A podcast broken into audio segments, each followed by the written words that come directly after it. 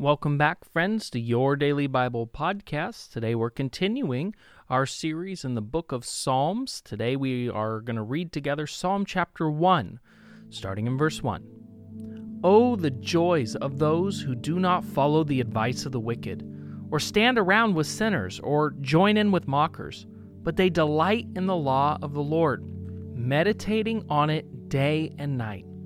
They are like trees planted along the riverbank bearing fruit each season. Their leaves never wither, and they prosper in all they do. But not the wicked. They are like worthless chaff scattered by the wind. They will be condemned at the time of judgment. Sinners will have no place among the godly. For the Lord watches over the path of the godly, but the path of the wicked leads to destruction. Okay, let me ask you a question. When you go through difficult times, rough times, difficult seasons of your lives, like we've all been experiencing, let me ask you, where do you first turn for advice?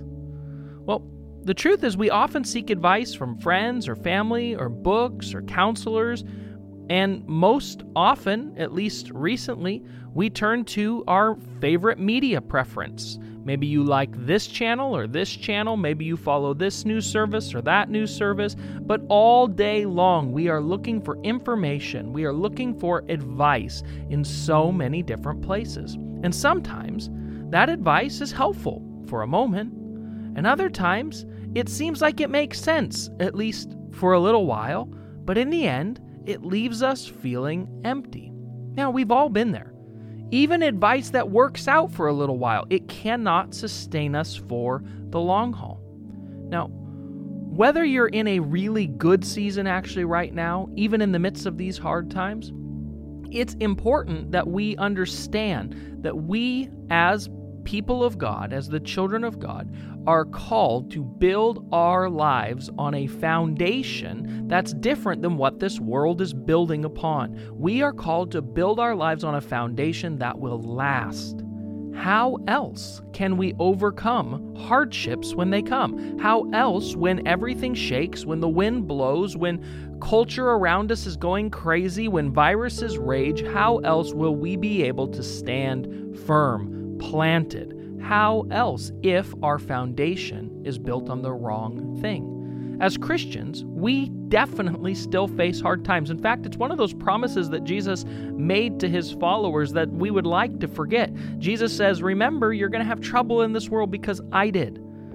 And it's true, we all face difficulty, and it can be a scary reality for us to face. But in Psalm chapter 1, it tells us that even in the midst of difficulty, we can flourish and not wither. We can be fruitful. We can be like that tree planted along the riverbank that bears fruit in every season. See, when we build our foundation on God's truth, when we read our Bible, when we allow the Holy Spirit to influence and interact with us and teach us, when we build our life upon the ways, the purposes of God, we become like that tree planted by the water that bears fruit all the time. See, our roots are drawn so deep and the tree becomes so healthy that even though the wind is blowing and even though the ground may shake, the tree stands firm because it has its source, it has its supply, it has its nutrient, it has everything it needs for health, no matter what happens around us. God promises that He will watch over us and protect us if we hold His truths close to our heart. He will sustain us through difficult times. And anything else that we build our life upon will not hold us when the storms of life blow. What ends up happening is as seasons like the one we are facing right now come upon us, which they will, which they always do, as the ground shakes and as the wind blows, you will see that the roots were not established. They did not go down into the depths. They were not connected and holding on to the right things. And so you'll see trees toppled in seasons like this, but that's not God's intent. His intent for us is to be well established, well rooted, to hold on to the right things. He says everything else is like chaff, and the wind will blow it away.